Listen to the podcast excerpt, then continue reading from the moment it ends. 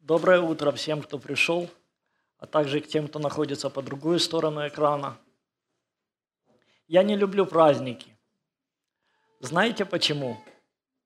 Потому что они имеют свойство заканчиваться. Но вот Адвент – это нечто особенное. Это даже не праздник. Я бы сказал, это состояние души.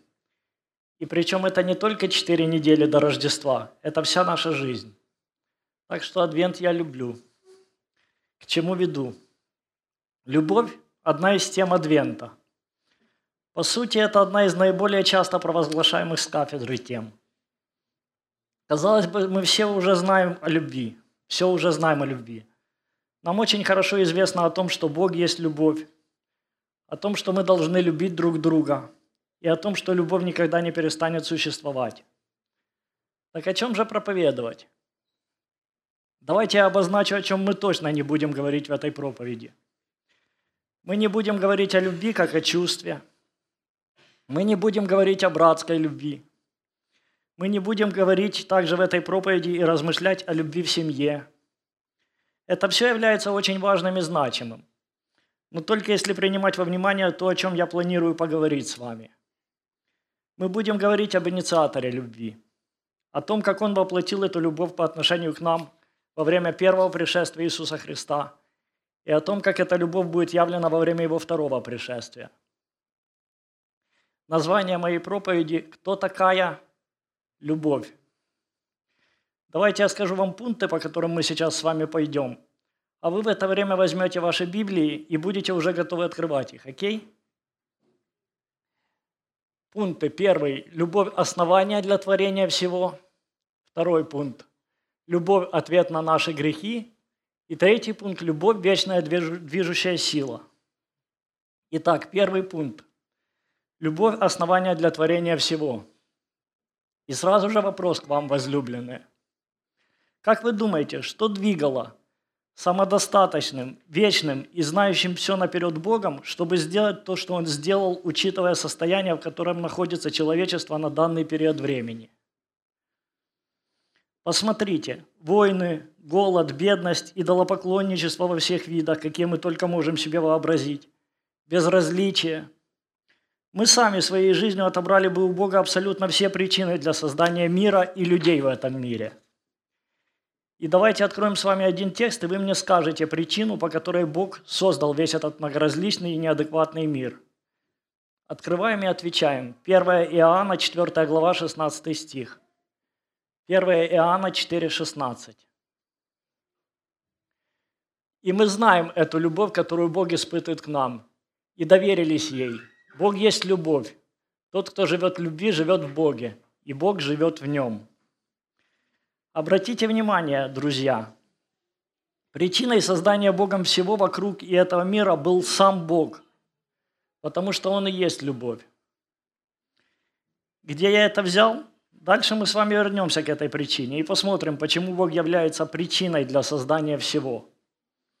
Но пока о любви. Кто не любит, тот не познал Бога, потому что Бог есть любовь. Это то же самое послание, та же глава, но уже восьмой стих. Важно. То, что повторяется хотя бы дважды, имеет особое значение для нас. Бог есть любовь. И именно потому, что Он неизменен в своей любви, мы с вами при всем нашем желании и возможностях повлиять как-то на Его выбор, мы с вами при всей нашей крайней испорченности, мы с вами при всех наших смешных попытках доказать Богу, что заслуживаем на Его любовь, и никоим образом нам не удалось бы повлиять на Его решение. Завораживающее открытие. Послушайте. Все, что было, есть и будет, абсолютно все это создано Богом на основе любви. Любви с большой буквы, потому что, повторюсь, Бог есть любовь. То есть на Божьей основе. Откроем еще 1 Иоанна, 4 глава, 19 стих. Этого нет в презентации. Будем любить Его, потому что Он прежде возлюбил нас. 1 Иоанна 4, 19. Страничка для индуктивщиков. В греческом языке звучит этот текст. Он первый возлюбил нас. А в словарном определении это слово обозначает в первую очередь, первоначально. То есть Бог полюбил нас. Еще мне очень нравится один из вариантов перевода этого слова как существительного. начальник. Бог – начальник любви. Вообще Иоанн показывает нам, насколько мы должны быть увлечены этой Божьей любовью.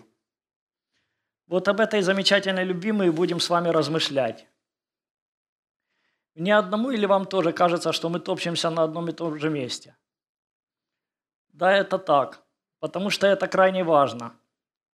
И давайте продолжим открывать Писание. Помните, я обещал все, что, вам, что мы вернемся к причине, почему Бог создал этот мир. Открываем следующий текст. Колоссянам, 1 глава, 16 стих.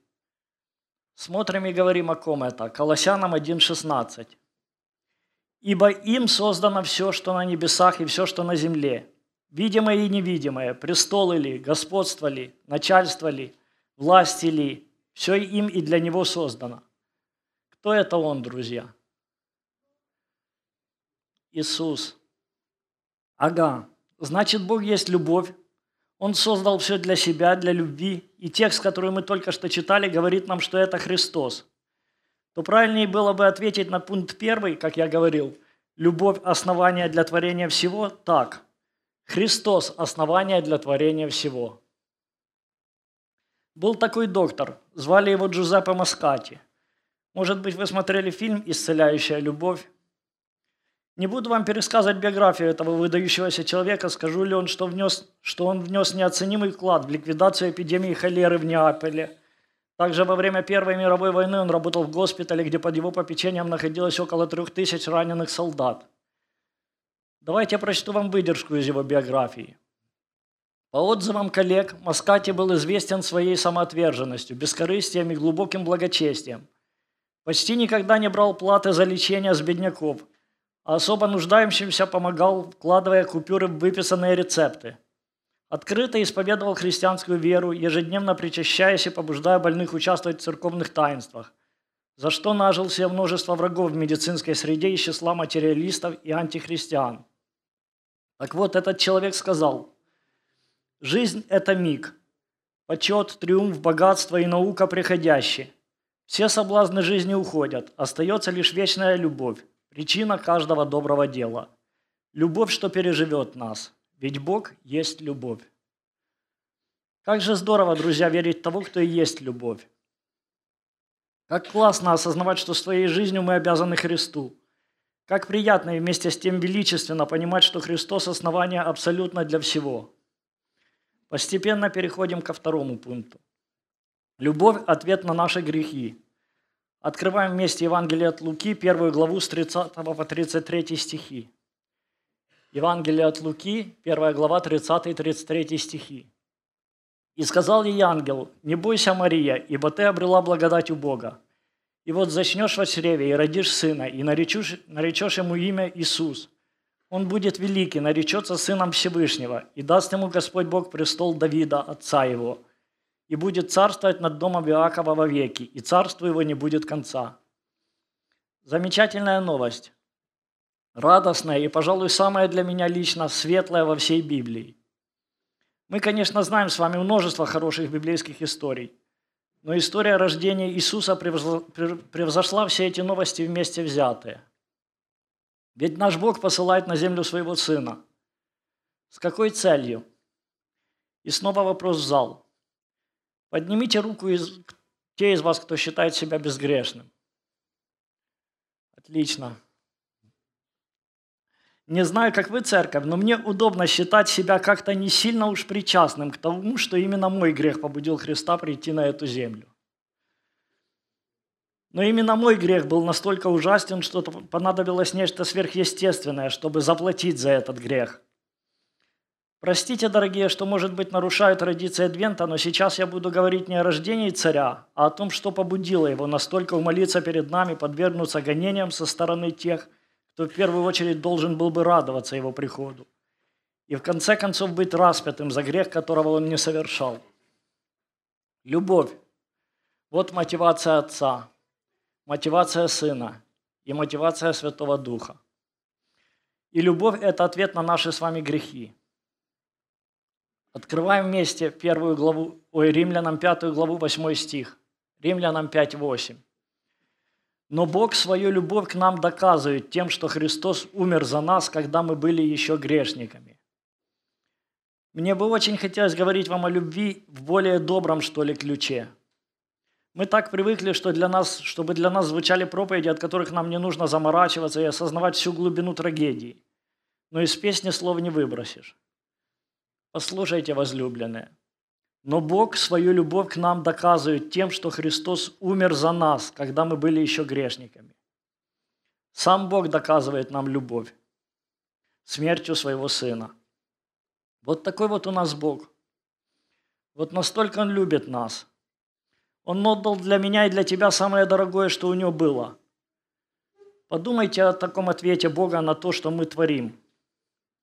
Отрезвляет – и показывает мне всю величину и красоту этой Божьей любви, особенно в контрасте мелочности и ужасности моих поступков. И снова вносим корректировку в наше название второго пункта. Любовь – ответ на наши грехи, меняем на Христос – ответ на наши грехи. Вы согласны или, может, я не прав? Хорошо, и спасибо вам за то, что вы внимательны и восприимчивы. Давайте продолжим. Что же будет дальше? Этим вопросом задавался каждый. Или кому-то может быть без разницы. Ну, будет и будет, поживем, увидим. А дальше будет вот что. если вы ожидаете от меня яркого и красочного описания подробностей, то я пока не могу дать вам точный ответ. Подойдите ко мне, пожалуй, после второго пришествия Иисуса Христа. Второе пришествие – это одно из главных и самых знаменательных. Да что там одно? Это и есть самое главное и знаменательное событие, которое ожидает каждый христианин. И что нам говорит Писание о том, что нас точно ожидает? Пункт третий. Любовь – вечная движущая сила. Открываем один текст в Великом гимне любви. Какая глава? 1 Коринфянам 13 глава. Восьмой стих. Любовь никогда не перестает, хотя и пророчества прекратятся, и языки умолкнут, и знания упразднится. И вопрос, о котором мы будем с вами размышлять в этом блоке, учитывая то, что я обещал вам, что мы не будем говорить о любви как о чувстве в самом начале, припоминаете? Вопрос, как мне теперь выкрутиться? Все очень просто. Я точно, стопроцентно, безапелляционно, категорически как еще можно было бы сказать? В общем, я уверен в том, что наш Господь Иисус Христос, который есть любовь, никогда не перестанет быть с нами. Он пообещал это и выполнит обещанное. Давайте откроем один из стихов, которые фокусируют наше внимание на ожидании прихода нашего с вами царя. Откровение, 22 глава, стихи 12-13. Откровение 22, 12, 13. Будем читать в современном переводе. Послушай, я скоро приду, я принесу с собой награду, я воздам каждому по делам его. Я альфа и омега, первый и последний, начало и конец.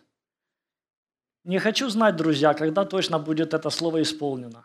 Хочу одного, чтобы мы с вами жили в этом ожидании второго пришествия Христа, так, как будто это должно произойти вот сейчас. Вы все порешали свои проблемы с окружающими людьми, а во, взаимо... а во взаимоотношениях с Богом у вас тоже все в порядке? Нет такого чувства, что надо бы что-то поменять, исправить? Если нет, то замечательно. Тогда давайте, дорогая церковь, так и жить. Давайте быть готовыми к тому, что любовь Божья скоро придет в полном объеме. Читал высказывание детей о Боге и наткнулся на одно короткое, но не по-детски серьезное выражение. Послушайте, а вы могли бы так сказать? Хочу на землю, которую сотворил ты, а не люди. Андрей, четвертый класс. Хочу на землю, которую сотворил ты, а не люди. Тоже Откровение, 21 глава, 5 стих. Откровение 21 и 5. «И тогда сидящий на престоле сказал, «Смотри, я создаю все заново». Он повелел, «Запиши это так, как эти слова истинны и правдивы». Иисус, это именно тот, кто будет нашей самой главной любовью в вечности. Именно благодаря любви в виде Христа наша любовь никогда не перестанет. Вот почему мы можем и в последнем пункте заменить слово «любовь» на «Христос». Кстати, слышал, что в одной из наших домашек был задан вопрос, что означает Христос. Вы помните? Я уверен, что, конечно, помните. Но если кто забыл, Христос – это Мессия, помазанник. Может быть, будет, может быть, вы думаете, что еще не готовы к приходу Иисуса Христа? Что вам мешает? Подготовиться можно уже здесь и сейчас. Знаете как? Все просто. Нужно только принять Иисуса Христа как своего Спасителя. Пусть вас побудят принять решение слова из Евангелия от, первой, от, от Евангелия от Иоанна, 3 глава, 16 по 18 стихи. Я знаю, что многие наизусть уже знают этот текст, но все же давайте откроем. Иоанна 3, 16, 18. «Ибо так возлюбил Бог мир, что отдал Сына Своего Единородного, дабы всякий верующий в Него не погиб, но имел жизнь вечную. Ибо не послал Бог Сына Своего в мир, чтобы судить мир, но чтобы мир спасен был через Него. Верующий в Него не судится, а неверующий уже осужден, потому что не уверовал во имя единородного Сына Божия.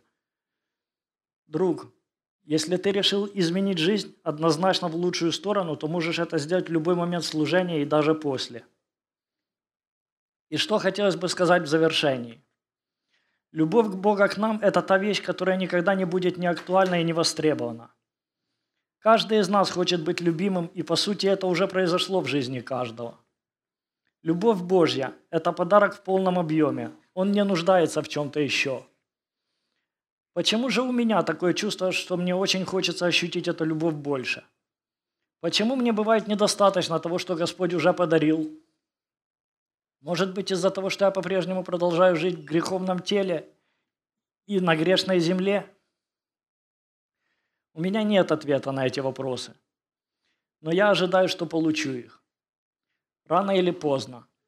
Но обязательно все станет ясно. Я надеюсь, я верю, я жду. А вы ожидаете? Откроем напоследок еще один стих из Священного Писания, и пусть у вас при его, при его прочтении разыграется воображение и желание увидеть, услышать и узнать. Открываем, дорогие все, дружно. Еще разок. Последний он трудный самый. 1 Коринфянам 2 глава 9 стих. Хочу, чтобы все открыли. Пока не откроете, не будем читать. Но как написано, не видел того глаз, не слышало ухо, и не приходило то на сердце человеку, что приготовил Господь Бог любящим его. Аминь. А сейчас давайте все вместе помолимся и поблагодарим Бога за ту любовь, которую Он подарил в лице Иисуса Христа. Дорогой Иисус, Ты и есть та любовь Божия, которая нужна каждому из нас. Ты есть та любовь, которая воплотилась в жизни каждого из нас. Есть та любовь, которая ожидает каждого из нас там вечности, дорогой Бог. Спасибо тебе за этот чудесный подарок, Боже, за эту любовь, которая никогда не перестанет. Будь прославлен и благословен. Аминь.